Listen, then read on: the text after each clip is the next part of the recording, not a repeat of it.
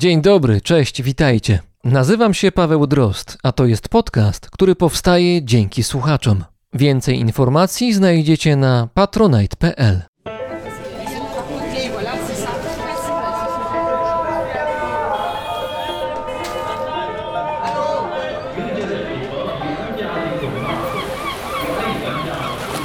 Brzmienie świata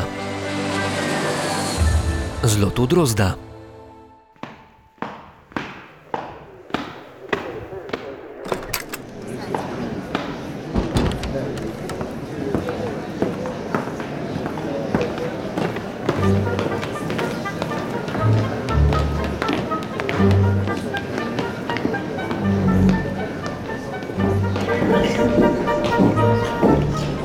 Do wybudowanego w wiktoriańskim stylu audytorium prowadziło dwoje ciężkich drewnianych drzwi, przez które wciąż wlewali się ludzie. Goście pospiesznie zajmowali ostatnie wolne miejsca, a ci, którzy przyszli po nich, zaczęli tłoczyć się przy ścianach.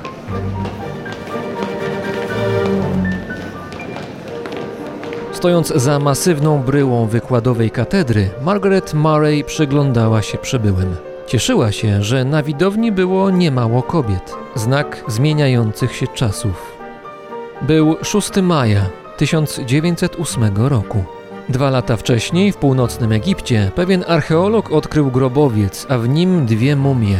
Na ścianach znaleziono inskrypcję. Jeśli dobrze ją odczytano, zmarli byli kapłanami, synami bogatego urzędnika państwa faraonów. Ich matką mogła być Knuma, jedna z żon lub nałożnic owego urzędnika, ale mogło być zupełnie inaczej, o czym wiedzieli stojący za katedrą pan Jackson, pan Standen oraz panna Hart Davis. Za chwilę zabiorą się do pracy, ale wszyscy wiedzieli, że to Margaret Murray gra tu pierwsze skrzypce.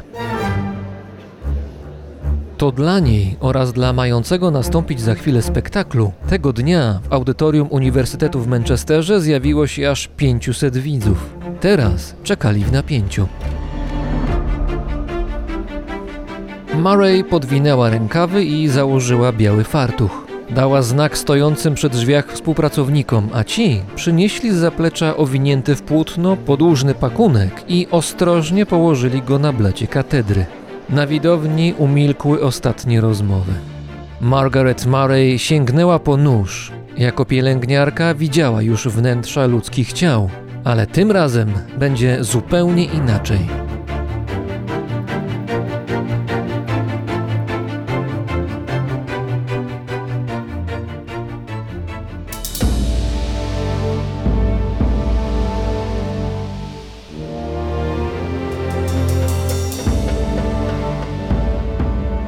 W starożytnym Egipcie mumifikacja ciała była sztuką. Od niej zależała przyszłość zmarłego. Jeśli żywi nie zadbali o niego odpowiednio, nie mógł udać się w ostatnią podróż lub też nie był w stanie trafić do miejsca przeznaczenia, a więc do świata zmarłych. Zmumifikowane ciała starożytnych Egipcjan składano w piramidach, kryptach i grotach. Mimo że powinny znaleźć tam wieczny odpoczynek, wiele z nich odbywało długie podróże nie tyle w zaświatach, co w świecie jak najbardziej fizycznym, po Europie. Niewykluczone, że przyczyną tych podróży była pomyłka. W starożytności na terenie dzisiejszego południowego Iranu tworzono pewien lek. Jego podstawę stanowił bitumin, kleista substancja o dużej zawartości siarki, znajdująca się w miejscowych porowatych skałach. Miała ciemną barwę. Na jej bazie tworzono leczniczą maść. Wierzono na przykład, że pomaga przy złamaniach oraz chroni przed truciznami. Lek ten cieszył się dużą sławą na Półwyspie Arabskim i w rejonie Zatoki Perskiej. Jego prawdopodobna nazwa to mumija. Podobną substancją starożytni Egipcjanie nasączali bandaże, którymi owijali ciała zmarłych. Być może europejscy kupcy i podróżnicy dowiedzieli się o tym specyfiku i opisy jego działania wraz z nazwą trafiły na stary kontynent. Później mumije utożsamiano ze słowem mumia, oznaczającym zabalsamowane ciało człowieka ze starożytnego Egiptu. To hipoteza, natomiast niepodważalnym faktem jest to, że w XVI-wiecznej Europie powszechna była sprzedaż leków, których głównym składnikiem były mumie. Najczęściej w formie proszku. Można zaryzykować twierdzenie, że nie tak dawno Europejczycy uprawiali kryptokanibalizm. Oczywiście w imię zdrowia, bowiem leki z mumii miały być odpowiedzią na niemal każdą dolegliwość. Zapotrzebowanie na tego typu medykamenty było tak duże, iż handlarze martwym towarem korzystali czasem z ułatwienia. Zamiast transportować oryginalny surowiec z dalekiego Egiptu, sięgali po materiał dostępny od ręki. Krótko mówiąc, przerabiali ludzkie ciała z europejskim rodowodem, upodabniając je do egipskiego wzoru. Najwyraźniej klientom było wszystko jedno. Ważne, by lek czynił cuda.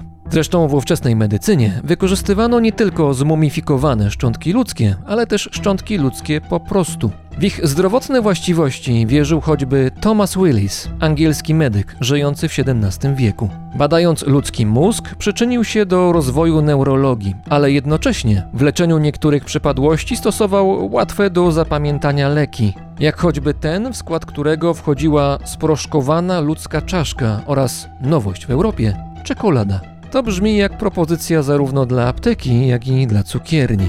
Zresztą ówcześni medycy do sproszkowanej ludzkiej czaszki najwyraźniej mieli słabość, jeśli wziąć pod uwagę skład tworzonych przez nich medykamentów. Niektórzy lekarze przepisywali też swoim pacjentom napoje, których pozazdrościłby hrabia Dracula, na bazie świeżej ludzkiej krwi. Ale nie zawsze musiała być świeża. Z drugiej połowy XVII wieku pochodzi pewien przepis franciszkanów na prozdrowotny dżem na bazie gotowanej ludzkiej krwi. Księgi milczą na temat tego, czy dostarczycielami materiału do produkcji dżemu byli honorowi krwiodawcy. Zabalsamowane ciała starożytnych Egipcjan odcisnęły wyraźne piętno nie tylko na medycynie, ale także na europejskim malarstwie. I to dosłownie.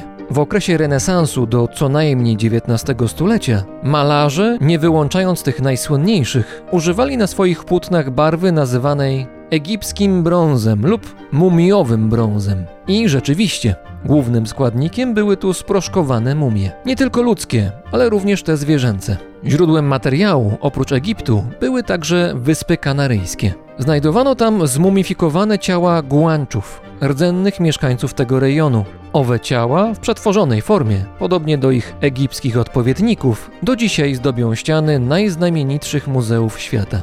Wiemy, że mumiowego brązu używał choćby Jan Matejko. Zgodnie z anegdotą opowiadaną przez Rudyarda Kiplinga, autora m.in. Księgi Dżungli, gdy jego znajomy malarz dowiedział się, że mumiowy brąz, którym chętnie maluje, faktycznie ma związek z mumiami, postanowił sprawić tubce z rzeczoną farbą stosowny pochówek.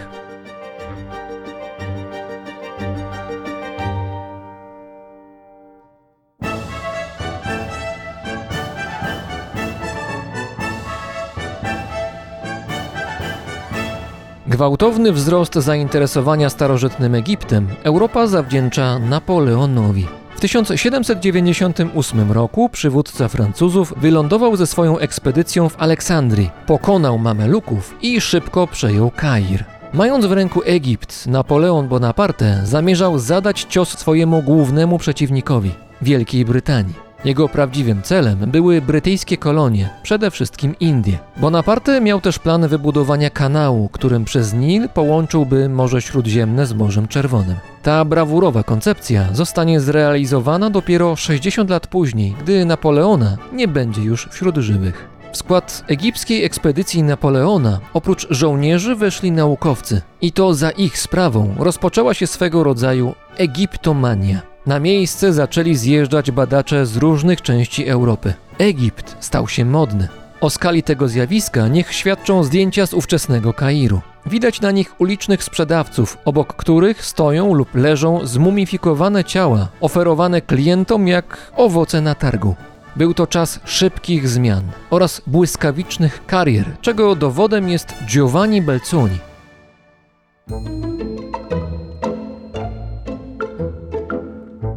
Giovanni Belzoni, włoski golibroda i niedoszły ksiądz, początkowo zarabiał na życie jako siłacz i ozdoba cyrków. Miał słuszny wzrost, krzepę oraz, jak się okazało, parę innych talentów. Gdy Egipt stał się obiektem zainteresowania Europejczyków, wyjechał tam, by prowadzić poszukiwania starożytnych artefaktów. Mimo braku stosownego wykształcenia, Belzoni miał na swoim koncie znaczące archeologiczne sukcesy. Bodaj najcenniejszym jego znaleziskiem było gigantyczne, ważące 7,5 tony popiersie faraona Ramzesa II. Zabytek ten został przewieziony do Anglii i do dzisiaj jest ozdobą British Museum w Londynie. Trzeba tutaj dodać, że XIX-wieczne badania Egiptu często miały charakter łupieszczy. Masowo wywożono stamtąd zabytki starożytnej kultury, w tym mumie, ludzi i zwierząt, a statki mające w swoich ładowniach zabalsamowane ciała zawijały przede wszystkim do brytyjskich portów. Tutaj zapewniały materiał do badań oraz rozrywkę.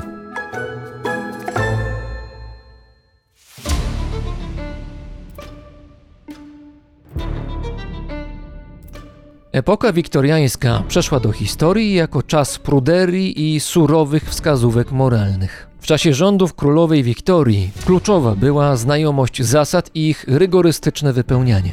Najwyraźniej oglądanie ludzkich zwłok tych zasad nie łamało. W XIX wieku jedną z popularnych rozrywek wyższych sfer było uczestniczenie w spotkaniach towarzyskich, których kulminacyjnym momentem było odwijanie bandaży egipskich mumii. Dystyngowani Brytyjczycy z kieliszkami w ręku gościli w swoich salonach specjalistów, którzy na ich oczach otwierali to, co kilka tysięcy lat wcześniej zamknęli starożytni.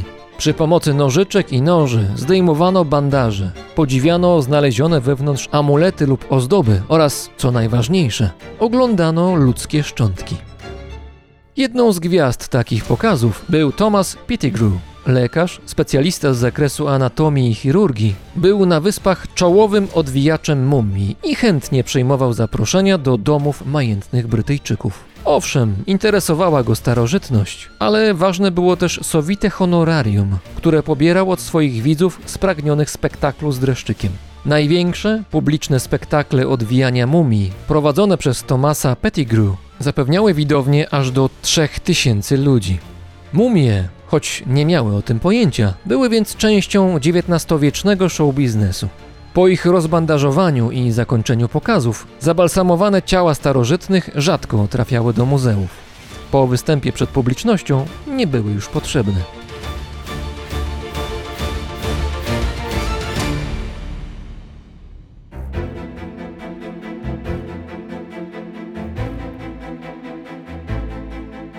Za ostatni publiczny pokaz odwijania bandaży mumii uważa się ten, który poprowadziła Margaret Murray. Murray była kobietą nowoczesną i niezwykle aktywną. W Kalkucie przez kilka lat pracowała jako pielęgniarka, mimo że nie miała wykształcenia medycznego. Po przyjeździe do Londynu zaczęła studia egiptologiczne i wkrótce zaczęła prowadzić własne wykłady, jako pierwsza kobieta w zdominowanej przez mężczyzn dziedzinie nauki. Prowadziła badania w Egipcie, a w 1908 roku na Uniwersytecie w Manchesterze zdjęła bandaże z dwóch mumii, prawdopodobnie braci, mając na widowni blisko 500 osób. Pierwszy raz w historii taką procedurę przeprowadziła kobieta. Badanie przeprowadzone przez Margaret Murray było jednym z pierwszych, które zapoczątkowały nową dziedzinę nauki – paleopatologię. W trakcie pokazu Murray starała się określić przyczynę śmierci oraz choroby, na które cierpieli leżący przed nią dwaj starożytni Egipcjanie. Brytyjska opinia publiczna, za sprawą prasy, skupiła się jednak na innym aspekcie – na kwestii moralnej. Publiczne badania martwych ludzi, nawet jeśli żyli oni kilka tysięcy lat wcześniej, nagle wydały się wysoce niestosowne.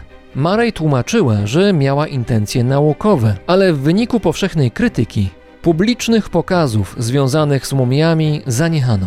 Od tego czasu badania starożytnych ludzi odbywały się już tylko za zamkniętymi drzwiami.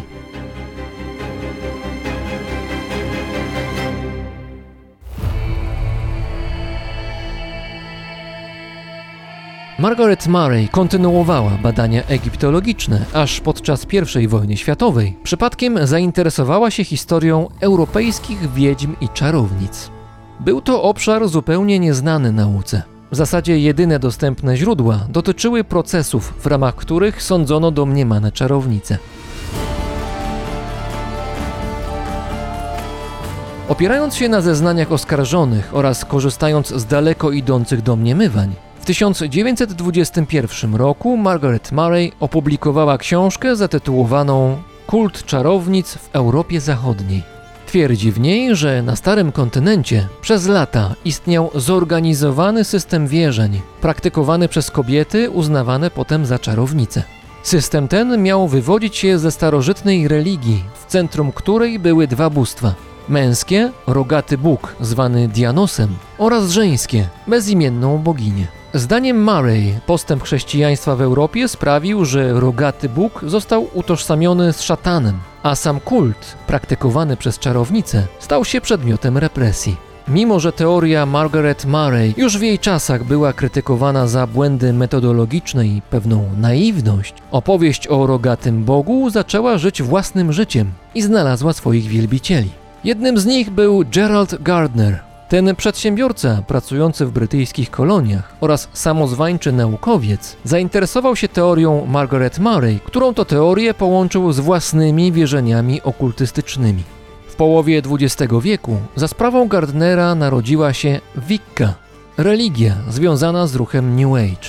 Jej wyznawcy, Wiccanie, nie tworzą zwartej struktury, chociaż obecnie część z nich należy do Międzynarodowej Federacji Pogańskiej. Margaret Murray mogła obserwować narodziny i rozwój religii Wicca. Zmarła w 1963 roku, przeżywszy ponad 100 lat.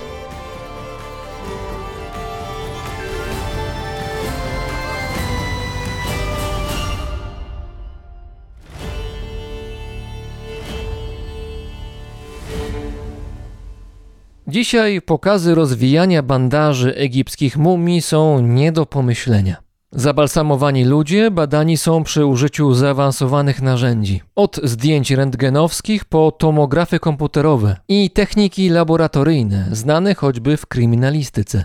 A Egipt wciąż kryje wiele zagadek, podobnie jak jego sąsiad na południu, Sudan, którego część była niegdyś we władaniu faraonów. I o Sudanie usłyszycie w tym odcinku.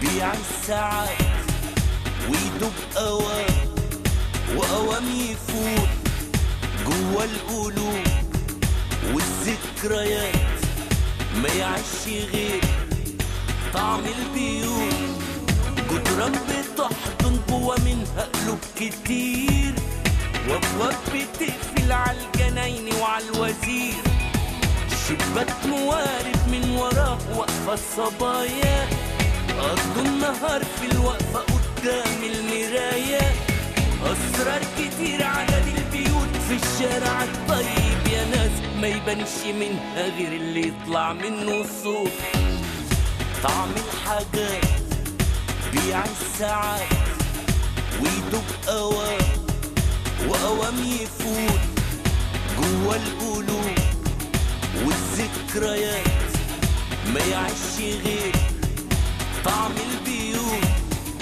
طعم الحاجات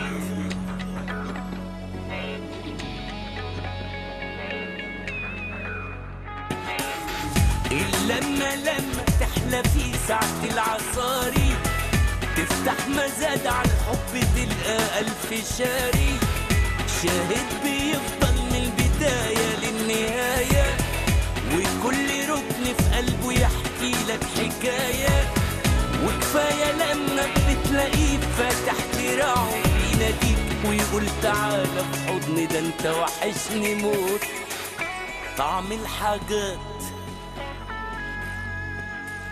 بيع الساعات وقوام يفوت جوا القلوب والذكريات ما يعيش غير طعم البيوت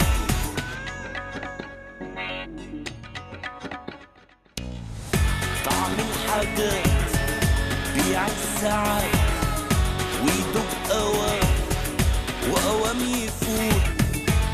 جوا القلوب والذكريات ما يعيش غير طعم البيوت طعم الحاجات بيع الساعات ويدوب قوام وقوام يفوت جوا القلوب والذكريات Razem z nami w Krakowie jest etnolog, profesor Uniwersytetu Śląskiego, doktor habilitowany Maciej Kurcz. Dzień dobry panu. Dzień dobry. Pańskie badania związane są z Afryką, przy czym od lat skupia się pan na Sudanie. Sporo czasu spędził pan oczywiście chociażby w Chartumie, w stolicy.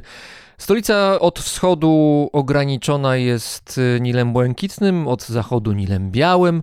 Zresztą myślę, że Nil nieraz się będzie pojawiał w naszej rozmowie. Tuż obok Chartumu, tam gdzie obie rzeki zlewają się w jedno i stają się po prostu Nilem, leży Omdurman, największe sudańskie miasto. Jakieś 2,5-3 miliony, może nawet więcej mieszkańców. Jeżeli się skupić i zobaczyć trochę dokładniej mapę satelitarną obu miast, uderza różnica w układzie ulic.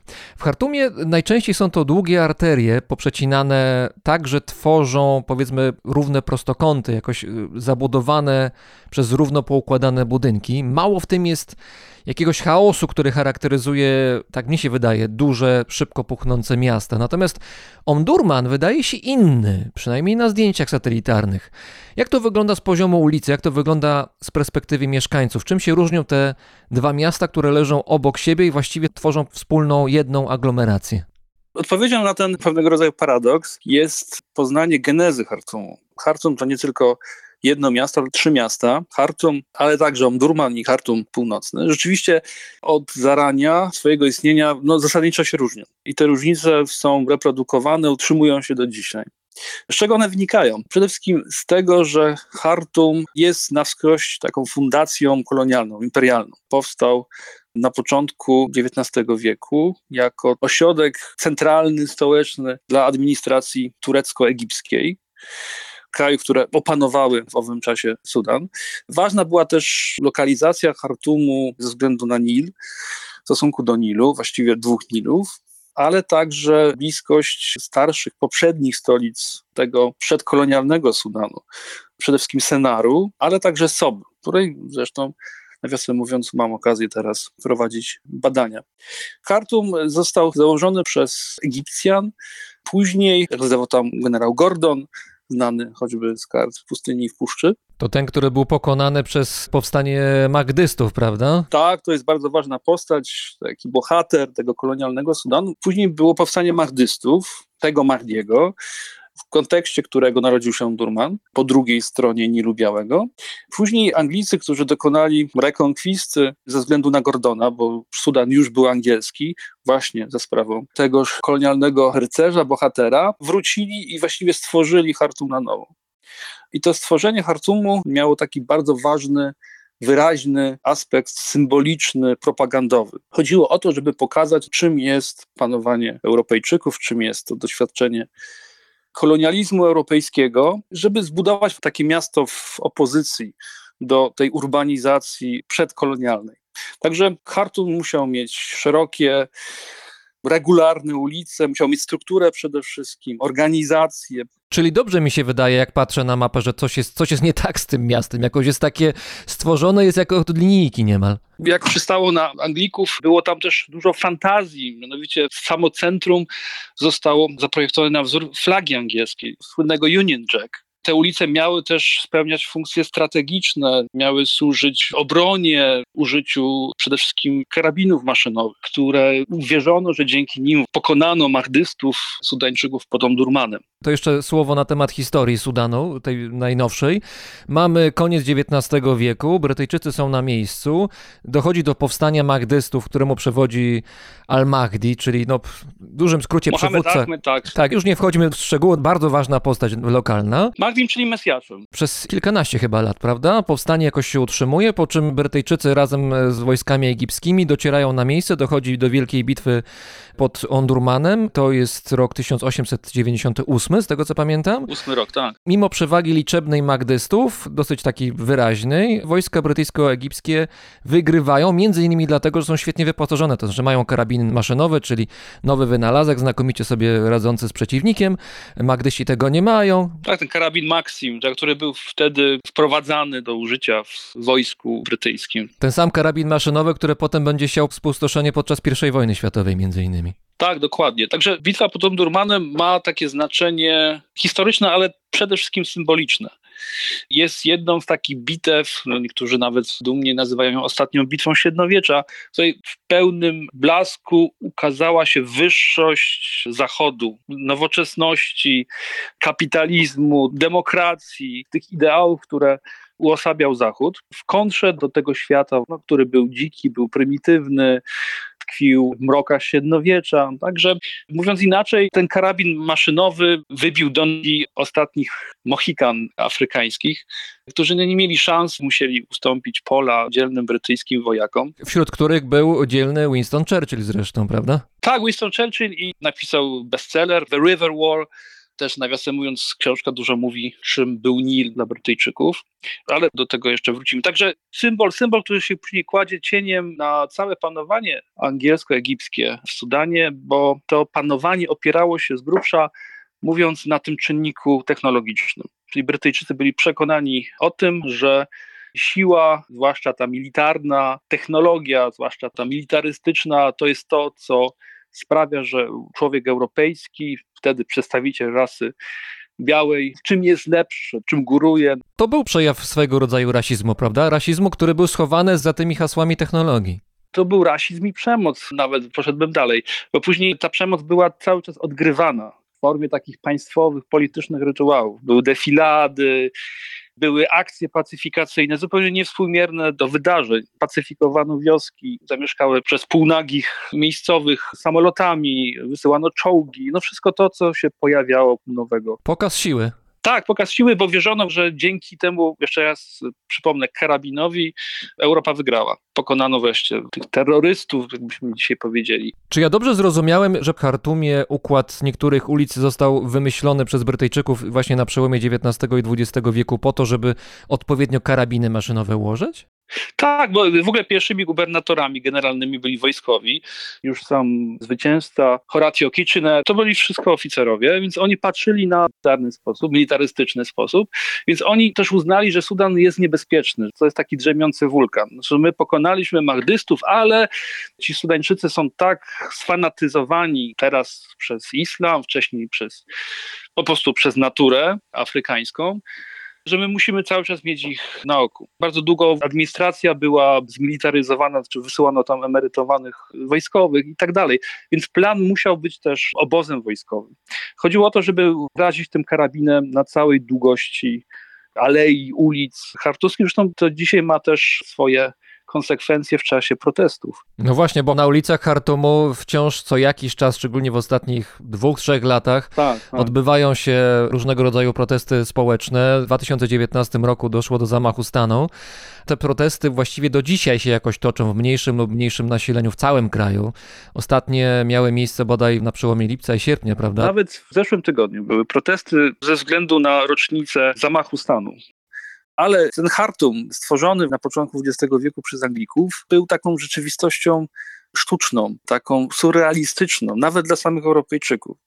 Nigdy nie przypadł do gustu Europejczykom. Był uważany za miasto nieznośne, brzydkie, wręcz prowincjonalne. Były tam bardzo różne przejawy architektury europejskiej i nie tylko, na przykład gmachy w stylu weneckiego palazzo. Co ciekawe, Europejczycy, którzy przybywali do Chartumu, no to była przecież stolica, większą sympatią darzyli pobliski Omdurman, który uchodził za miasto właśnie autentyczne, żywe, czasem atrakcyjne turystycznie, gdzie można było podpatrzeć, przyglądnąć się różnym atrakcjom kulturowym. Zresztą chyba do dzisiaj jest tak, że Chartum jest mniejszym miastem wyraźnie. Tak, i do tego zmierzam, że dzisiaj niewiele się zmieniło. Chartum jest w dalszym ciągu miastem formalnym, miastem władzy rządowym, gdzie raczej się nie mieszka, a pracuje. Natomiast takimi prawdziwymi płucami tego trójmiasta jest Omdurman i Chartum Północny. Anglicy stworzyli, dopowiem, jeszcze jedną część miasta, taką proletariacką, przemysłową, nowoczesną, ale dla natywnych, którzy siłą rzeczy byli potrzebni dla rozwoju przemysłu, to właśnie Chartum Północny. I Chartum Północny i Omdurman to są te części, które się rozrastają, gdzie ludzie znajdują zatrudnienie, gdzie się osiedlają. To są miasta uchodźców, migrantów domiejskich, skłotersów, którzy przybywają do miasta. Natomiast Chartum jest taką trochę fortecą. Jak dzisiaj ludzie protestują, to chodzi w tych protestach między innymi o to, żeby dojść jak najbliżej do jakiegoś gmachu ministerstwa położonego, usytuowanego w Chartumie. 120 czy 100 lat temu Chartum pełni tę samą funkcję, którą nadali mu Brytyjczycy. Tak, i tu chodziło, jeszcze raz podkreślam, o ten aspekt taki bardzo symboliczny, propagandowy, żeby pokazać światu, czym jest choćby ta urbanizacja w wydaniu europejskim. Jak wygląda miasto europejskie, a jak wygląda miasto przedkolonialne, czyli Omdurman w tym przypadku. Więc Omdurman był takim miastem o zabudowie tradycyjnej, z gliny, długo bez elektryczności, bez kanalizacji, bez utwardzonych dróg. Dużo się zmieniło od tego czasu, ale różnice są kolosalne. Wiem, że w Omdurmanie ulic jest oczywiście wiele, bo tam kilka milionów ludzi mieszka, natomiast o jednej ulicy wiem, że istnieje i chciałbym teraz się przy niej chwilę zatrzymać. To jest ulica 40-dniowa. Co to jest za miejsce? To jest jedna z głównych ulic Omdurmanu, która łączy most na Nilu Białym, White Nile Bridge, jeden z najstarszych, najstarszy właściwie, wybudowany przez Anglików ze stali, właśnie taki powód do dumy, z centrum Omdurmanu, czyli z sukiem głównym, targowiskiem, a nawiązuje z kolei do takiego historycznego, legendarnego szlaku, który łączył Sudan z Asjut w Egipcie. I to była droga dla karawan, która mierzyła te 40 dni. Tyle trwało karawanom przemieszczenie się z Omdurmanu, któregoś z jego targów, do Egiptu. Głównie z niewolnikami, także to jest też taka nazwa, która ma też konotacje negatywne, zwłaszcza dla tej ludności z peryferii czarnej, tak zwanej afrykańskiej, niemuzułmańskiej, która kiedyś była obiektem handlu niewolnikami. Zresztą wiele jest takich ulic w aglomeracji, które wiążą się z przykrymi wydarzeniami dla południowców. Też taki trochę symbol tego, jak ten kraj próbował być jednością, ale mu się nie udało. Mówi pan teraz o Sudanie właściwym, tym ze stolicą w Chartumie, i Sudanie Południowym, czyli nowym państwie, które powstało w 2011 roku. Tak, i ten projekt wspólnego państwa, on się nie udał. A nie udał się między innymi z tego powodu, że jednak tej chartumskiej elicie, tej większości orientującej się na islam i na kulturę arabską, nie udało się przekonać tych innych, że są pełnoprawnymi obywatelami tego kraju. Świadczą o tym choćby nazwy ulic. Rzecz bardzo ważna. To jest niezwykle ciekawa rzeczywistość dla każdego badacza, zwłaszcza antropologa, często przyrównywana, uchodząca metaforę całego Sudanu, w której właśnie widać jak w soczewce różne sprawy bardzo ważne dla całego kraju. To znaczy mówi pan o tym trójmieście w tej chwili, czyli o Omdurmanie, Chartumie i Chartumie Północnym. Tak. Także tam można znaleźć wszystkie zjawiska, które dzieją się albo będą działy się w całym Sudanie. Często nie trzeba wyjeżdżać w ogóle poza rogatki Chartumu, żeby spotkać się z przedstawicielami jakiejś grupy etnicznej, instytucją kulturową. Można to wszystko znaleźć w sudańskim Trójmieście. Także jest to rzeczywistość szalenie ważna. Zresztą to nie jest rzecz wyjątkowa. Chartum jest jednym z wielu megamiast afrykańskich, takich jak Lagos, jak Kair, jak Kinshasa. Dodam jeszcze, że ma ponad 4 miliony. Myślę, że ma pod 10. Mówi pan teraz o całej aglomeracji, prawda? Tak, o całej aglomeracji. Jest to rzecz nie do ustalenia, ilu ludzi mieszka w tym momencie w Chartumie. Jeszcze są miasta satelickie, jak Soba, w której teraz pracuję, leżą właściwie na wyciągnięcie ręki. Widać ten Chartum Soba i tam też już osiedlają się właśnie ci domiejscy migranci, którzy chcieliby się znaleźć jak najbliżej tego jądra, tego trójmiasta. Także Chartum jest trudny, nieznośny, ciężki, niebezpieczny, bo tak jak powiedziałem, skupia się tam także całe zło tego kraju, ale też jest takim najlepszym miejscem do życia, gdzie jest najwięcej komfortu, to jest takie okno na świat, taka granica właściwie, można z Chartumu wylecieć samolotem za granicę, miasto portowe w pewnym sensie. Też pod wieloma względami jest to miasto nadziei. Chartum oraz Trójmiasto, czyli Chartum, Omdurman i Chartum Północny, to są miasta, aglomeracja, która jest położona, tak jak powiedziałem wcześniej, między jednym Nilem a drugim, a tym trzecim, czyli tym właściwym. I ta rzeka, czy te rzeki, to połączenie tych rzek ustalały i dalej chyba ustalają rytm życia mieszkańców. I tak, i nie. Zacząłbym od tego, że na temat Nilu wylano już morze atramentu. Duża rzeka, to dużo trzeba wylać. Natomiast zaskakująco mało interesowano się kulturą, z relacjami, związkami między Nilem a kulturą. I to jeszcze w takiej dłuższej perspektywie. To moim zdaniem wielki błąd, bo choćby biorąc nas na warsztat, nie zajmuje w naszym imaginarium szczególne miejsce. Jest mitem imperialnym, kolonialnym. Powiedzieliśmy sobie, że urasta, zwłaszcza dla Anglików, dla ludów anglosaskich, do rangi narodowej misji zapoczątkowanej przez Jamesa Bruce'a, Spike'a, Granta, Bakera czy Livingstona, tych największych eksploratorów, odkrywców anglosaskiego świata. Oni wszyscy szukali czego? No, źródeł Nilu. Praca Jamesa Bruce'a, Szkota, który w XVIII wieku wyruszył w tamten rejon, jest zatytułowana Discover to the Source of the Nile. Później, jak też sobie powiedzieliśmy, ten Nil był raison d'être kolonialnego panowania. The River War dla Winstona Churchilla, o tym też sobie już powiedzieliśmy. Dla kolonizatorów Nil miał znaczenie ekonomiczne i komunikacyjne, nie poddawane pod żadną wątpliwość. To nie budziło w Anglii ani cienia wątpliwości. Był równoznaczny, tożsamy z nazwą Sudan w czasach kolonialnych. Wszystko, co Anglicy robili, skupiało się na Nilu, zwłaszcza w tym odcinku od Chartumu do granicy z Egiptem, gdzie mamy do czynienia z tym Nilem właściwym. To miało też swoje konsekwencje negatywne, bo rzeczywiście Nil jest ważny, historia tego dowodzi, ale też przez tą perspektywę taką nilocentryczną naszej uwadze umykają inne regiony, inne osiągnięcia, czy inne dziedzictwo, jak to woli. I do dzisiaj w historii, historiografii Sudanu, w archeologii Sudanu mamy do czynienia z takim nilocentryzmem.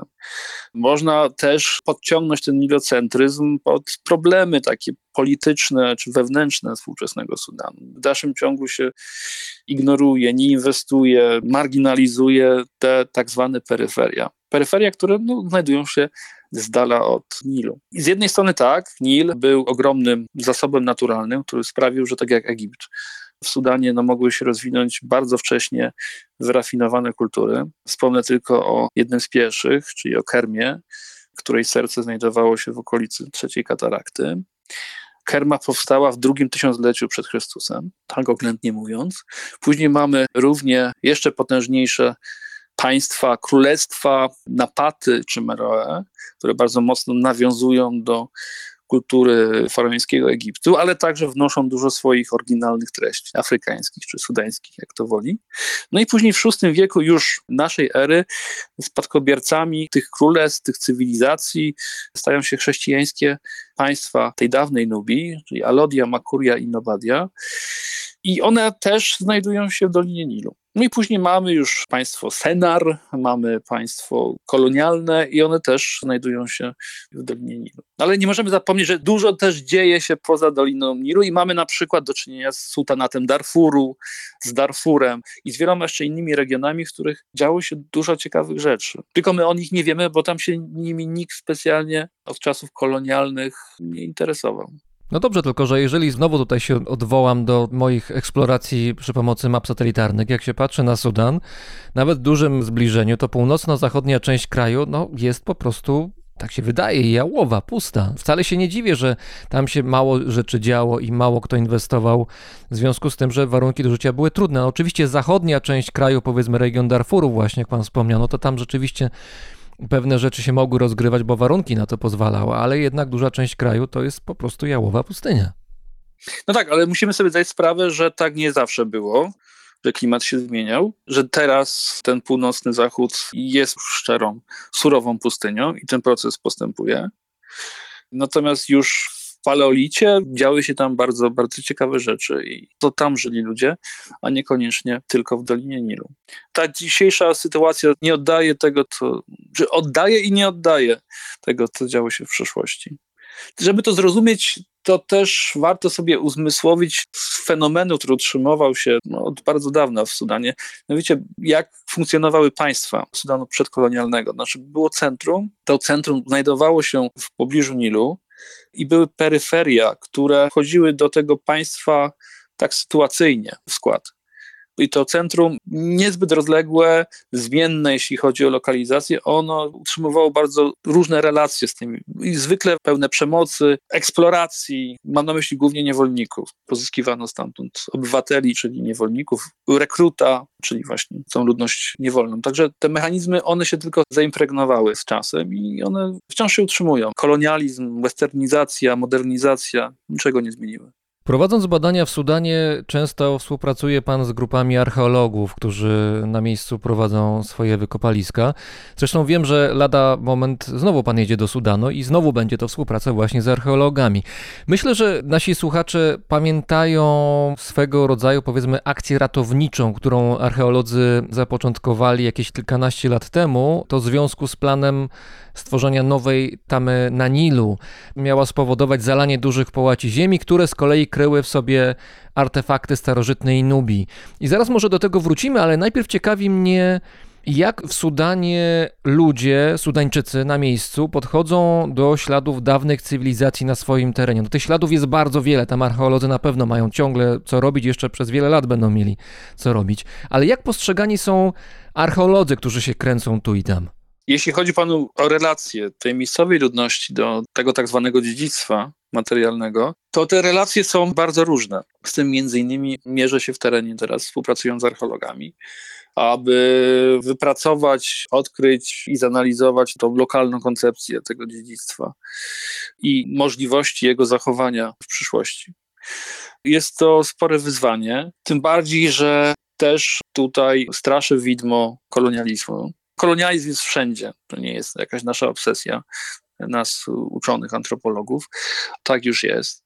Tak jak mieliśmy do czynienia kiedyś z wiktoriańską kolonialną antropologią, tak też mieliśmy do czynienia z taką samą archeologią. Więc archeologia była też używana przez Europejczyków do dzielenia i rządzenia, do hierarchizowania kultur. I tak znowu w Sudanie ta hierarchia była tak ustawiona, że właśnie Dolina Nilu, wszystkie związki z Egiptem miały pierwszeństwo nad wszystkim innym. W rezultacie dla tubylców jest to rzecz, która łączy się z kolonializmem. Nie do końca oni się z tym chcą utożsamiać. Jeżeli się pojawia archeolog, to najpewniej będzie to archeolog o białym kolorze skóry i on jest jakoś utożsamiany z przeszłością kolonialną. Też. Jest dużo takich właśnie ciekawych wątków, które nawiązują do kolonializmu. Sam fakt dzielenia i grodzenia, wyznaczania granic ma wpływ na przykład na wyznaczanie stanowisk, później ochronę pewnych miejsc, skądinąd bardzo rozległych niekiedy, jak w naszej Sobie na przedmieściach Chartum, gdzie mamy kilkudziesięciohektarowe stanowisko archeologiczne, które znajduje się w centrum miasta. Proszę sobie wyobrazić, jak ogromne są oczekiwania, żeby tą przestrzeń jednak zagospodarować z pożytkiem dla ludzi. Bo rozumiem, że mówimy o takiej sytuacji, że pojawia się grupa archeologów, któregoś dnia mówią, tutaj będą wykopaliska, bo w środku pod ziemią coś jest albo być może coś jest i na kilkanaście lat to miejsce jest zamknięte w ogóle z użytku. Z grubsza możemy tak powiedzieć, że takie są skutki pojawienia się i pracy archeologów. Ale to nie wszystko oczywiście. Sudańczycy także interesują się przyszłością, staje się dla nich ważna, bo może być po prostu takim narzędziem budowania lepszej przyszłości, zarabiania, przyciągania turystów. Sudan jest krajem w wiecznym kryzysie ekonomicznym.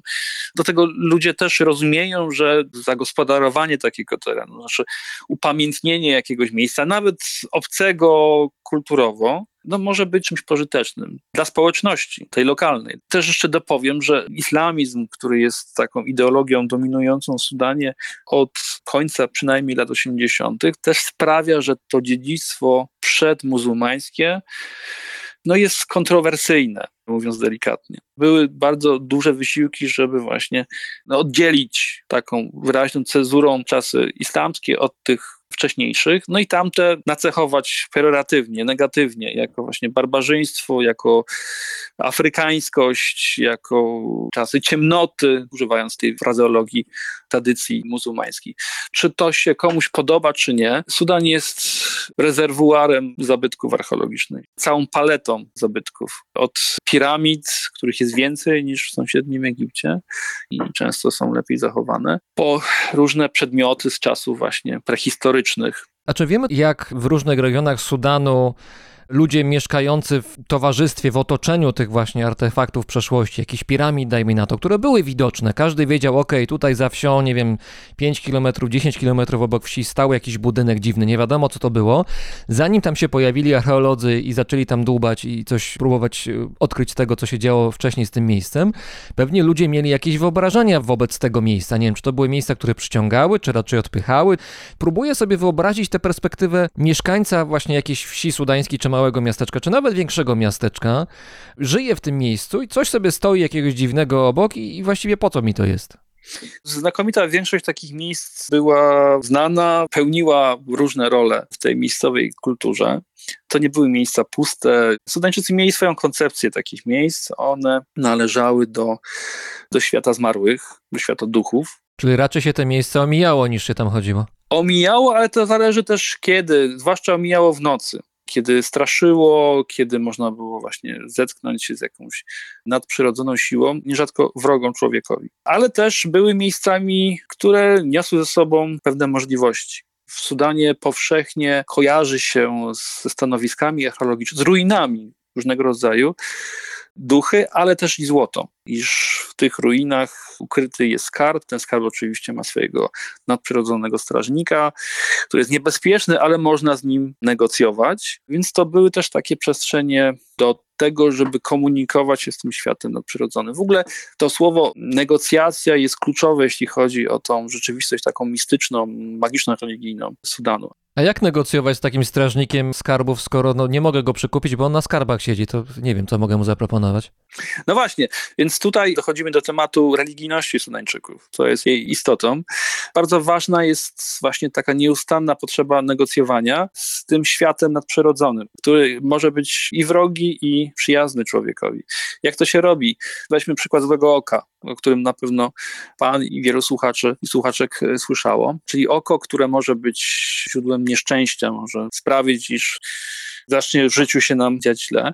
I żeby się zabezpieczyć przed tego typu niebezpieczeństwem, w Sudanie używa się mocy słowa Koranu, świętej księgi, która odpowiednio recytowana albo napisana, może czynić cuda, może zabezpieczać, może też przekonać ducha do tego, żeby wyjawił swój sekret. Do tego służą pośrednicy z kolei, którymi są szejchowie spod znaku sufizmu. Także istotą sudańskiego islamu wciąż są właśnie mistycy spod znaku sufizmu, którzy uczyli Sudańczyków, jak używać tej mocy słowa. Oczywiście też tych strażników można przekonać innymi sposobami. W Soba słyszałem, iż taką substancją jest rtęć, którą duchy, dżiny szczególnie darzą sympatią. Ponoć potrzebna jest im do tego, żeby przywrócić młodość. To prawdopodobnie wzięło się z tego, iż ta rtęć była używana, przynajmniej tak się wierzy, w procesie mumifikacji zwłok w tych kulturach starożytnego Sudanu. Tu od razu powiem naszym słuchaczom, że gdyby ktoś chciał spróbować używać rtęci do odmładzania, to gorąco odradzamy, bo jest to substancja wysoce toksyczna. Tak, też nie próbowałem, raczej nie zamierzam. Natomiast wierzę, że to może być właśnie skuteczne w negocjowaniu z tym światem nadprzyrodzonym, bo żeby coś mieć, trzeba coś komuś przecież ofiarować, prawda? A jakaś mitologia za tym stoi? Jakiś system bardziej skomplikowanych wierzeń? Nie wiem, jakieś legendy, które się przekazuje z dziada, pradziada i ludzie sobie opowiadają? Ja między innymi tym się zajmuję w terenie, współpracując z archeologami, czyli jakby uzupełniam tą wiedzę, którą dostarczają archeolodzy na drodze wykopalisk, poszerzam ją, albo też, co nawet wolę tak to traktować, prezentuje zupełnie inną perspektywę do poznania przyszłości, która nie jest skończona, która cały czas trwa, która się reprodukuje, jest dynamiczna, więc ja opowiadam historię przeszłości trochę inaczej, właśnie opowiadając o wierzeniach, o tym, czym te zabytki mogą być w przeszłości dla ludzi, jakie wzbudzają kontrowersje. W Soba, czyli w takim współczesnym mieście, na przedmieście Chartumu, które jest jednocześnie miejscem, gdzie kiedyś tętniło życie i znajdowała się stolica jednego z królestw nubijskich, Alły. Także są dwie Soby, Soba przeszła i Soba teraźniejsza. I o tej Sobie przeszłej ludzie opowiadają najczęściej legendę o kobiecie o imieniu Adzioba, która miała doprowadzić do upadku tego miasta.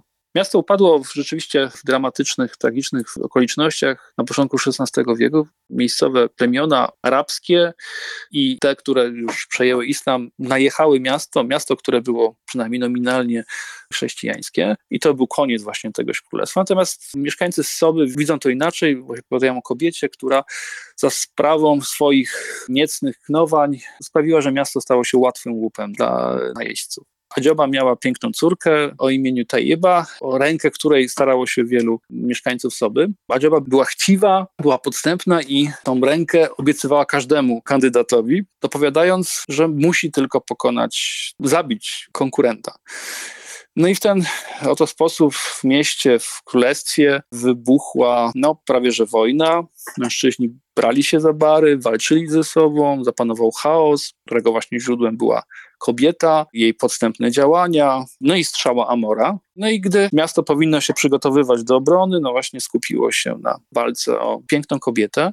Ktoś w końcu odkrył sekret Adzioby, wyjawił go królowi, który przykładnie ukarał złą kobietę, no ale to było już za późno, miasto zostało napadnięte, zdobyte, okazało się łatwym łupem. Nie ma tutaj jednej wersji tej historii, bo to jest część folkloru ustnego, także każdy jest autorem, każdy opowiada tą historię trochę inaczej, także Adzioba jest raz zwykłą kobietą, raz królową Soby, że ta historia pięknie się zmienia i też tutaj mogę nawiązać do pana pytania o to postrzeganie dziedzictwa przyszłości, bo w toku właśnie naszych badań Adzioba stała się symbolem naszych poszukiwań, taką właśnie bohaterką, więc ludzie mówią, że szukamy grobu Adzioby, miasta Adzioby, królestwa Adzioby.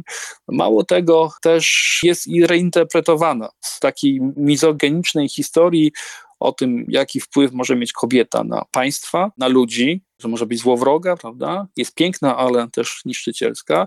Jawi się też taki obraz właśnie kobiety niezłomnej, polityczki, kobiety niezależnej, która siłą rzeczy przywodzi na myśl aktualne wydarzenia w Sudanie. Przede wszystkim zaangażowanie kobiet w protesty. Wspomnę tylko o tej słynnej kobiecie w bieli, Lady Liberty. Tutaj mówimy o protestach ulicznych, gdzie na wielu zdjęciach, na nagraniach filmowych było widać, że właśnie kobieta ubrana często na biało stała na jakimś podwyższeniu, na jakimś samochodzie, na jakimś murku i zagrzewała ludzi do protestów, jakieś hasła krzyczała, ludzie dołączali do niej, ewidentnie była liderką.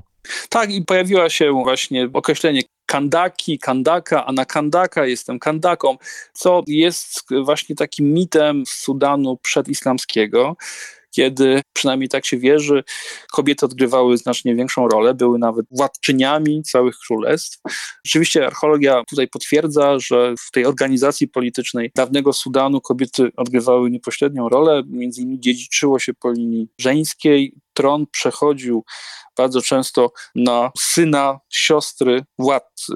Zresztą taki model często spotykany w tej części Afryki. No i to wszystko właśnie zostało reużyte i dzisiaj ta Kandaka jest taką młodą sudańską działaczką, przywódczynią, która nie boi się głosić własnych poglądów, która walczy, bierze udział w protestach. No i Adzioba tak samo została reużyta do przywołania tego obrazu, właśnie takiej patriotki, kobiety, która jednak wcale nie była zawistna i chciwa, ona po prostu nie chciała poddać miasta. Dlatego doprowadziła do jego upadku. To jest właśnie taki potencjał interpretacyjny każdej historii ustnej, który jest bardzo, bardzo, bardzo ciekawy. Wróćmy jeszcze do Nilu na chwilkę, do tej rzeki, która jest z jednej strony dla ludzi magnesem i była przez wieki, ale też jest jakoś granicą, bo zaraz za rzeką, zaraz za Nilem, kawałek dalej mamy jałowe tereny pustynne, tam się już raczej nie zapuszczamy. I ta granica też bywa nie zawsze jako granica fizyczna, ale też jakoś granica w oparciu o jakiś system wierzeń, bo wiem, że w niektórych społecznościach w Sudanie kobiety unikają przekraczania Nilu z powodu właśnie wierzeń jakichś w przeszłości.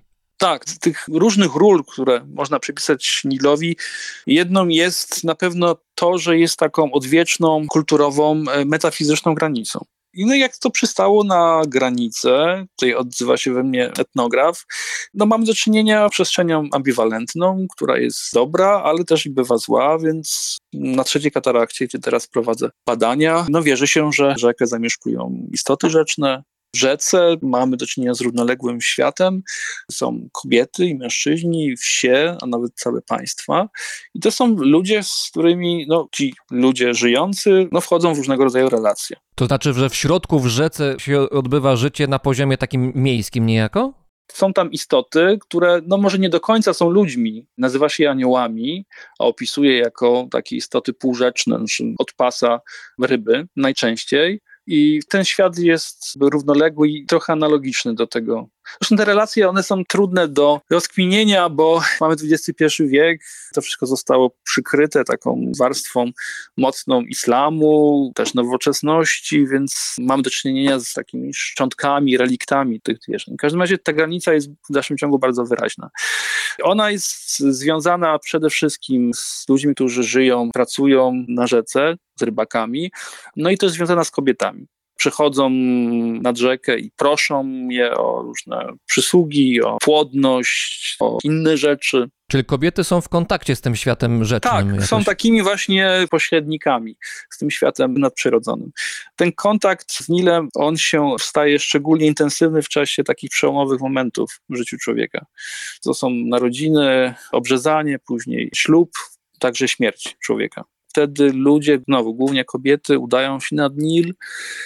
No i wykonuje się tam różnego rodzaju czynności, praktyki magiczne, byśmy powiedzieli, polegają właśnie na obdarowywaniu tych istot jedzeniem, słodyczami, czyli też uważa się, że te istoty chronią człowieka w czasie takich ważnych, kryzysowych momentów przed złem. Ale chyba też jest tak, że kobiety, nie wiem, chyba w ciąży, prawda, nie mogą przekraczać, czy nie powinny przekraczać rzeki. No właśnie, jest to przestrzeń ambiwalentna, więc ona może być też niebezpieczna.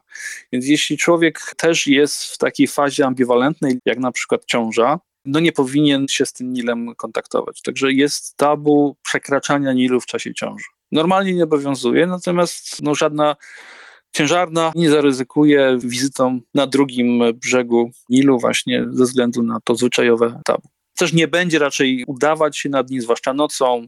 Natomiast po zakończeniu tego okresu jak najbardziej zobowiązana jest do tego, żeby ten Nil odwiedzić. Ma miejsce taka uroczystość Sera al-Bahr, czyli takie odwiedziny rzeki, gdzie kobiety w takim uroczystym orszaku właśnie śpiewają pieśni o aniołach i obdarowują je prezentami, też dokonują ablucji. Zresztą ta ablucja przypomina, zwłaszcza w przypadku narodzin, trochę nasz chrześcijański chrzest, czyli zanurza się kobietę, jej dziecko w wodach Nilu.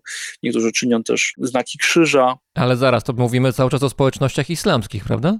Tak, natomiast to są relikty chrześcijaństwa, które żyło, było praktykowane do XVI wieku. No i jakby utrwaliło się w tym folklorze takim ludowym. Tutaj kilka razy w czasie naszej rozmowy padło hasło, które z jednej strony jest typowe dla rozmów o Sudanie, ale myślę, że to nie zawsze jest czytelne.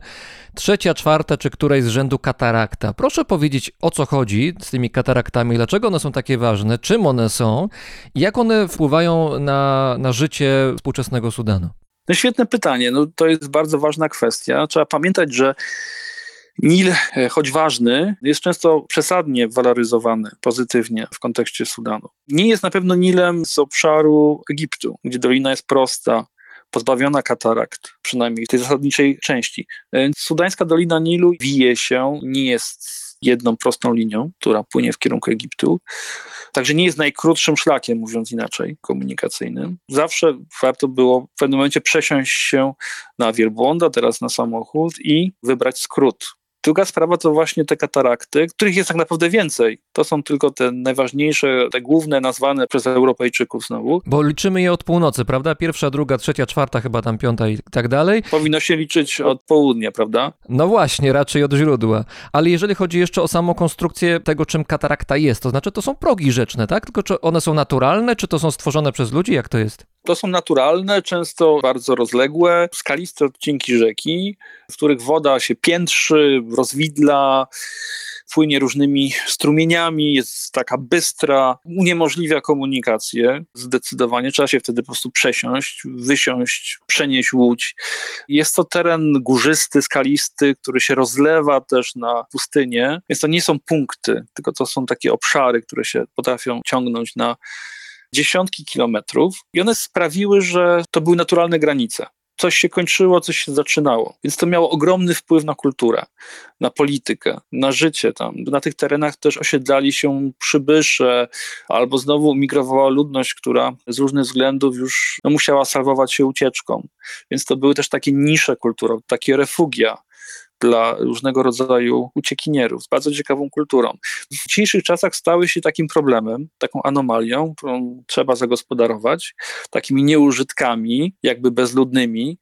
Takim sposobem było spiętrzanie i budowa tam zaporowych. Taką tamę wybudowano przed paroma laty na czwartej katarakcie, zalewając właśnie ogromne połacie ziemi, wysiedlając ludzi, no i też zalewając zabytki o ogromnej wartości. To samo stało się z tą budową Wielkiej Tamy Asułańskiej, która też właśnie została wybudowana na tym obszarze takim południowym, właśnie między pierwszą a drugą kataraktą, w tym przypadku na terytorium Egiptu, no, które uchodziły za najmniej rentowne, rokujące gospodarczo, więc można było je zalać. No ale choćby archeologia pokazała, że to jest teren ogromnej wartości kulturalnej, więc stąd też akcja ratowania zabytków Nubii, w której wzięli udział Polacy, którzy kopali faras i z którego właśnie zabytki między innymi znajdują się w Galerii Nubijskiej w Muzeum Narodowym w Warszawie po dziś dzień. Polecam, bo bardzo ciekawa wystawa rzeczywiście, warto tam się wybrać, to nie raz myślę nawet. Tak, myślę, że to chwała naszej archeologii, wizytówka naszej nauki, bardzo ważna kolekcja. I od tej pory właściwie polska archeologia tylko jakby umacniała swoją pozycję na obszarze Nubii, a później Sudanu. Także też warto pamiętać o tym, że ten Nil nie jest taki jednakowy i w równym stopniu ważny dla wszystkich krajów, przez które płynie.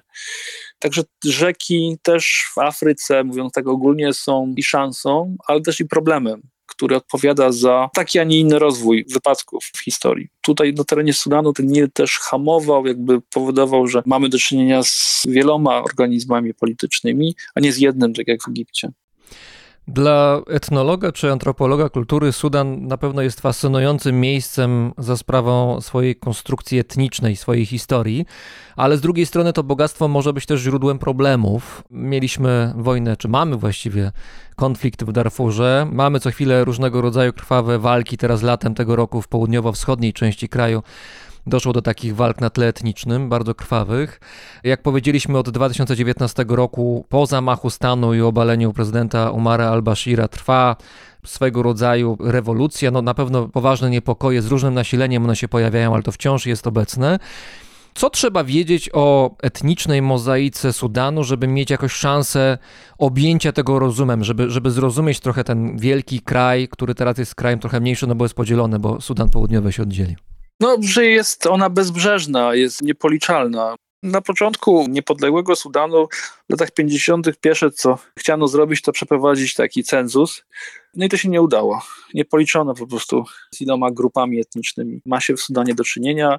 Ktoś doliczył się tylko jakichś 400 odrębnych języków. Jest to kraj na pewno nie jednej tożsamości. No żaden kraj nie ma jednej tożsamości, no ale przykład Sudanu pokazuje, że tych tożsamości może być bez liku. I tutaj budowa jakiegoś unitarystycznego państwa, które byłoby skupione wokół jednej ideologii, jakiejś jednej grupy etnicznej, no kompletnie nie ma sensu.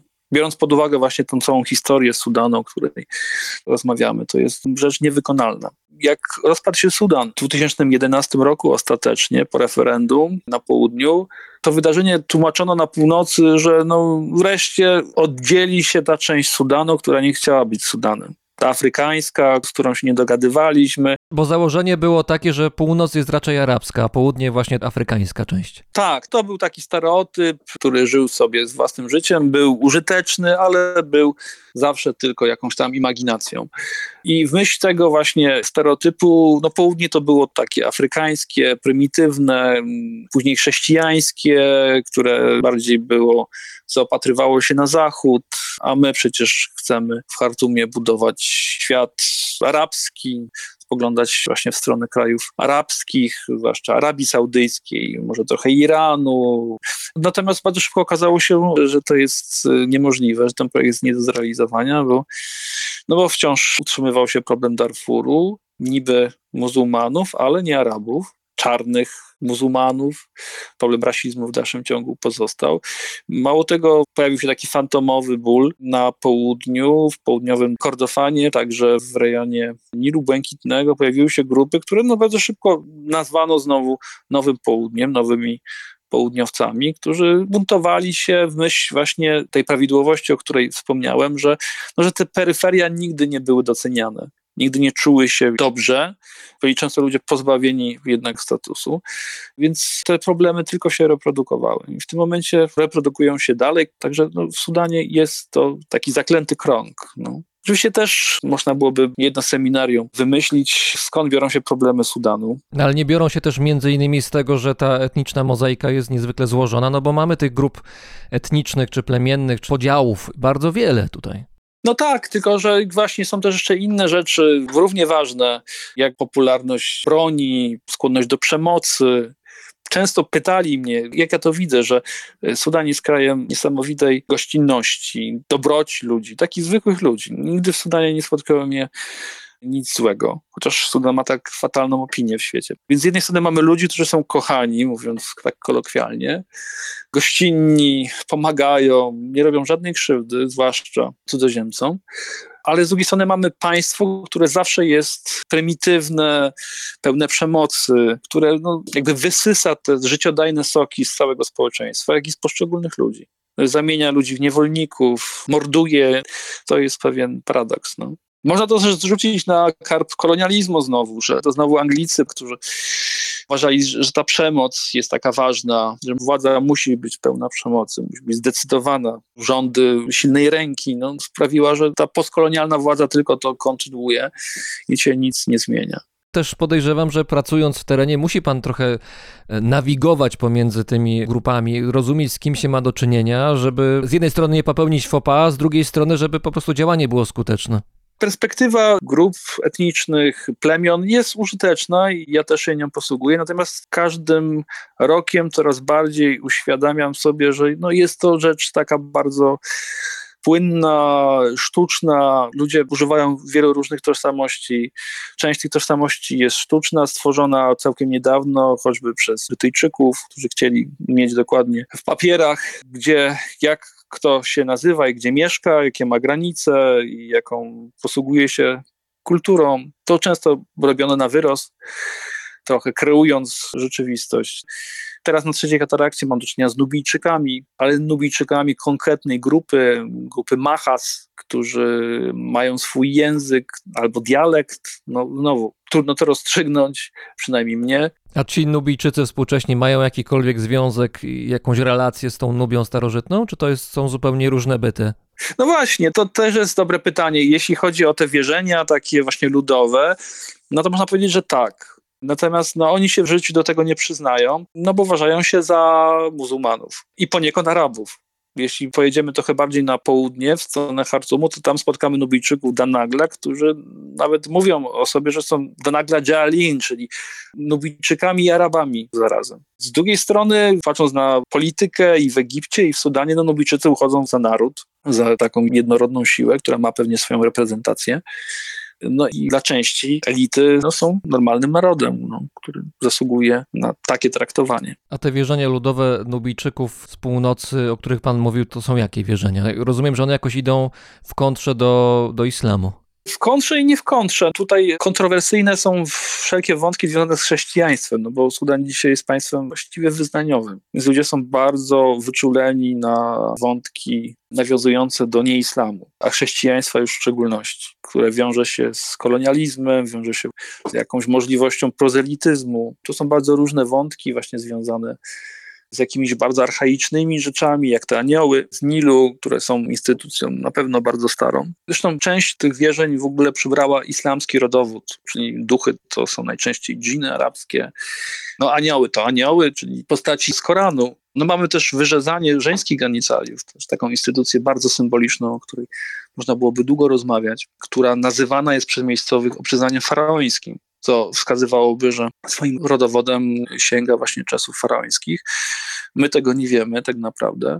Jest to zwyczaj przedislamski, który jednak wpisuje się też w pewną taką tradycję patriarchalną. Jest to źródłem wielu kontrowersji. Tak, i on też zmienia swoje znaczenia. Moglibyśmy rozmawiać o jego znaczeniu takim właśnie kulturowym, lokalnym, czym jest w życiu Sudańczyków, dlaczego go praktykują, ale jest też symbolem, który wiąże się z kolonializmem, bo Europejczycy, jak powiedzieliście, w Sudanie, to w pierwszej kolejności właściwie skupili się na tej instytucji, pokazując właśnie światu, czym to panowanie Europejczyków jest, czyli jest walką z przesądami, zabobonami, zwłaszcza dotyczącymi kobiet, które są, jak wiadomo, w tym pozaeuropejskim świecie tylko dyskryminowane, stają się obiektami przemocy i tak dalej. Później znowu dla Sudańczyków to była taka reduta, że my tutaj jesteśmy sobą, bo właśnie praktykujemy. Czyli chce pan przez to powiedzieć, że walka o utrzymanie zwyczaju czy tradycji obrzezania kobiet dla części Sudańczyków to mógł być rodzaj walki z kolonializmem de facto? Tak, no to była też taka reakcja naturalna, spodziewana przecież. Teraz znowu ta instytucja jest czymś innym zupełnie. To jeśli chodzi o ten świat dawnych nubijskich, przedislamskich wierzeń. No mamy też zar, kult i też praktyki mające na celu wypędzenie złego ducha. Rodzaj egzorcyzmów? Tak, tylko zwłaszcza w środowisku kobiecym. Trochę analogicznie do tych rytuałów, praktyk sufickich, które są głównie dla mężczyzn. Kobiety wypracowały w Sudanie i to też nie całkiem dawno właśnie swój system wierzeń, który nazywany jest właśnie zarem. I chodzi w nich o wiarę w takie pozytywne istoty, które wchodzą w kobiety i są źródłem różnego rodzaju negatywnych zjawisk, od depresji po bezpłodność. Rozumiem, że mężczyźni są tutaj jakoś z racji swojej płci bezpieczni. Są wykluczeni, to są duchy, które upodobały sobie, że tak się wyrażę, kobiety. No, atakują kobiety. No ale też duchy, które pomagają kobietom. Takie zjawiska ambiwalentne. Także kobiety mają swój taki system wierzeń, swój kult, który jest przesycony elementami islamskimi, ale też afrykańskimi, który powstał, jak się uważa, w XIX wieku. Głównie na terenie sudańskich miast. Później się rozlał też na inne obszary. No, Sudan jest fenomenalny, jeśli chodzi o kulturę żywą, etnograficzną, ludową, jak to woli. Nie tylko zabytki, ale też folklor. Ze względu na tą mozaikę, nie tygiel, ale właśnie mozaikę różnych kultur. Na koniec, czym dla pana jest Sudan prywatnie? Nie mówię tutaj o perspektywie naukowca, badacza, ale no, żywej osoby, która przyjeżdża na miejsce i czasami po pracy też gdzieś idzie coś zobaczyć, z kimś się spotyka, gdzieś wypije kawę, herbatę, coś kupi, chodzi po mieście czy po wsiach. Oj, to jest trudne pytanie, bardzo dobre, ale trudne. Też trochę boję się na nie odpowiadać, bo tak zahacza o takie bardzo intymne sprawy. No jest moim drugim domem na pewno po tych wszystkich latach. Drugim domem, w którym czuję się świetnie, który mnie niesamowicie pobudza, którym się ciągle fascynuje, który wiąże się z takim ciągłym zdziwieniem, ale takim pozytywnym zdziwieniem, z pracą, którą uwielbiam. W Sudanie jestem antropologiem 24 godziny na dobę. Bycie antropologiem polega na tym, że się w pracy jest non-stop, prawda? Jak się jest w terenie. Tak, no ale w Polsce, w kraju nawet bym nie chciał, bo przecież mam rodzinę, mam też inne zainteresowania i tak jest okej. Natomiast w Sudanie jestem głównie antropologiem i to jest wspaniałe. Sudan działa na mnie niesamowicie inspirująco, jest wciąż zagadką, wciąż też taką przestrzenią, w której konfrontuję różne moje właśnie takie często europejskie obrazy tej rzeczywistości afrykańskiej. Walczenie z tą taką europecentrycznością w głowie to chyba jest trudne podwójnie, bo z jednej strony jesteśmy tym przesiąknięci, ale z drugiej strony przynieśliśmy to na grunt dużej części Afryki i to się potem odbija jakoś w lustrze, do nas wraca, zmienione tak, jakoś dokładnie. Poprzez tych ludzi, którzy z tą europecentrycznością się spotkali i którzy tam mieszkają na miejscu. Tak, dokładnie, więc to jest taki chaos twórczy, ciągły brak poczucia komfortu, zadowolenia. No i ja to lubię. W takich właśnie dawkach sudańskich to jest dla mnie coś absolutnie wspaniałego. Wszystkiego dobrego, powodzenia. Razem z nami był etnolog, antropolog kultury, profesor Uniwersytetu Śląskiego, doktor habilitowany Maciej Kurcz. Bardzo dziękuję. Bardzo dziękuję i pozdrawiam.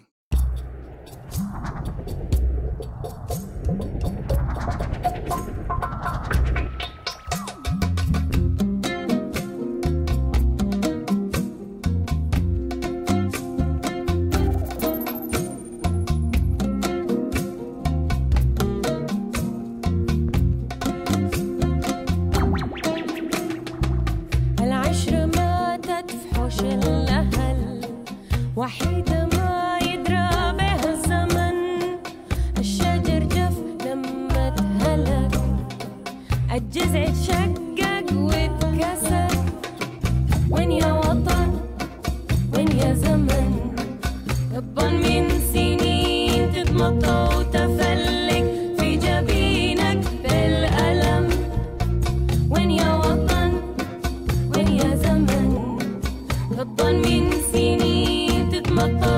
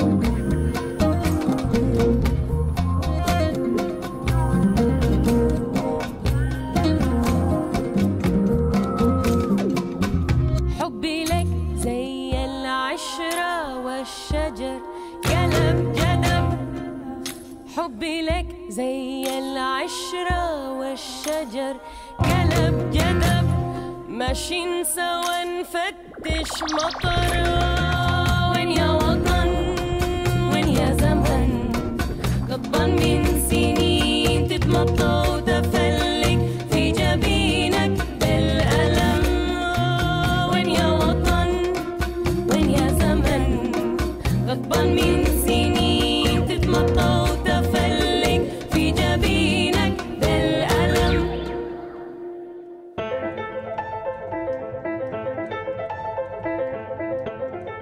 To był 129. odcinek Brzmienia Świata z lotu Drozda, podcastu, który istnieje dzięki słuchaczom. Zbiórka na Patronite trwa i można do niej dołączyć w każdej chwili, do czego zachęcam.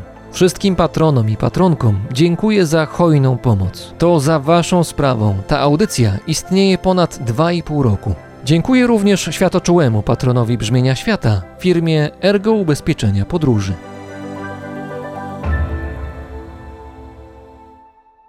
Paweł Drozd, czyli ja, mówi wam dobrego dnia oraz przypomina, że Brzmienie Świata zostało nominowane w konkursie na podcast roku 2022 imienia Janusza Majki. Finał konkursu będzie miał miejsce 20 listopada, a równolegle trwa głosowanie słuchaczy, którzy zdecydują o przyznaniu nagrody publiczności. Swój głos możecie oddać na stronie podcastroku.pl/nagroda publiczności. Za aktywność w tym zakresie z góry dziękuję. Sur mes doigts le sang qui sèche, c'est qu'il n'y avait plus rien de stable dans nos idées quand elle a craché le venin, donc j'ai pris le verre à deux mains pour le casser sur un coin de table, quatre yeux dans le vide. Un bâtard qui se tient le bide, le bar a fermé le rideau, je n'écoute même plus le videur. Ma salive a le goût du sable, on arrive au bout du cadran. J'ai peut-être juste mal géré le succès, je ne l'ai pas aperçu nager dans les soupçons. Les bavures et leur effet collatéral. J'entends les sirènes à l'heure où la pluie nettoie la terrasse. Ouais. Et ce sera encore pire si jamais la justice s'en mêle. Son maquillage qui coulait le fait mine de partir sans même avouer qu'il y a encore un peu d'amour pour moi qui existe en elle. Allez, c'est bon, reviens. Les photos qu'on brûle, celles qu'on encadre, les phrases innocentes qui agissent doucement sur ton mental. On se promet, on jure. Mais comment être sûr qu'on ne ment pas? Faut qu'on s'en parle avant que ça devienne trop sentimental. Un jour de moi, mais c'est encore les mêmes bras qui se tiennent autour de moi. Si jamais les plans qu'on se fixait tournent mal, c'est pas grave, c'est qu'un jour de moi. On a remplacé tous les miroirs par des posters de Bonnie and Clyde. On a vidé tous les tiroirs et juste gardé nos costumes de gangsters et de mariés. La vérité frappe à la porte mais nos yeux l'ignorent. Tu bois des cocktails dès le matin, tu me cours après. C'est une trop grande maison de maître pour de vieux guignols. Le monde nous cherche comme des mutins de la piraterie. Naïvement on retire les piles de nos montres, comme si on s'enlevait une épine de la main. On a coupé tous les fils sous le téléphone. Tu rêves que je reste le même mais tu connais les hommes. Un jour on s'enlacera, ouais. Et un jour après on s'enlacera, ah. Tout ce qui nous reste c'est les photos qu'on brûle, celles qu'on encadre, les phrases innocentes qui agissent doucement sur ton mental. On se promet, on jure, mais comment être sûr qu'on ne ment pas? Faut qu'on s'en parle avant que ça devienne trop sentimental. Un jour de moi, mais c'est encore les mêmes bras qui se tiennent autour de moi. Si jamais les plans qu'on se fixait tournent mal, c'est pas grave, c'est qu'un jour de moi.